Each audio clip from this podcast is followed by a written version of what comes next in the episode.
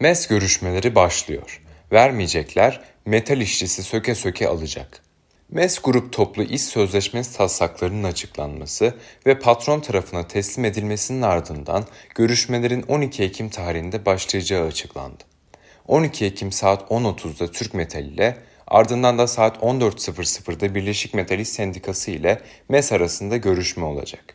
Her ne kadar ilk görüşmelerde sözleşmenin önemli maddeleri konuşulmasa da fabrikalarda şimdiden kararlı bir duruş göstermek oldukça önemli.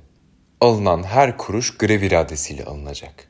Geçen dönem Birleşik Metal İş Sendikası'nın 17 Ocak 2020 tarihinde Gebze'de yaptığı mitinge grev sloganı damgasını vurmuştu.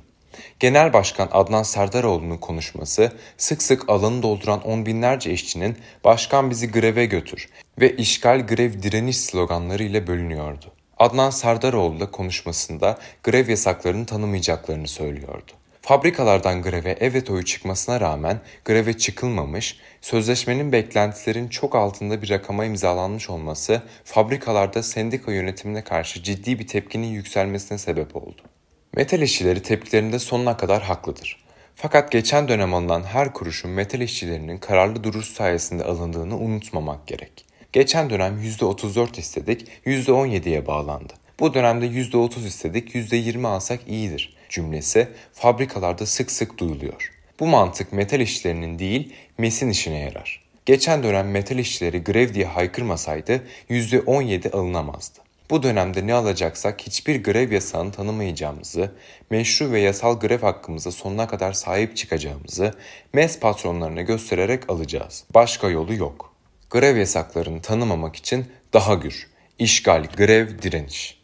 Şimdiden psikolojik eşikler belirlemek, en az kaça tamam denir şeklinde yoklamalar yapmak MES'in işine yarar.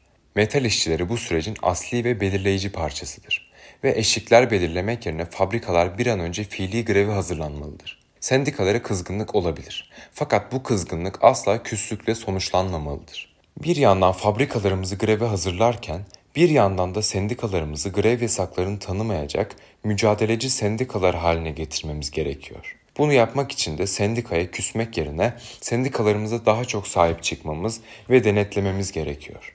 Ancak bu şekilde tabandaki grev iradesi sendikaların tepesine de hakim olabilir. Grev irademizin çiğnenmemesi, grev hakkımızın gasp edilmemesi için boş vermek yerine bu dönem daha gür, daha güçlü bir şekilde fabrikalardan grev sesini yükseltelim. Her fabrikayı kavel yapalım. Mesi ezelim, hakkımızı alalım.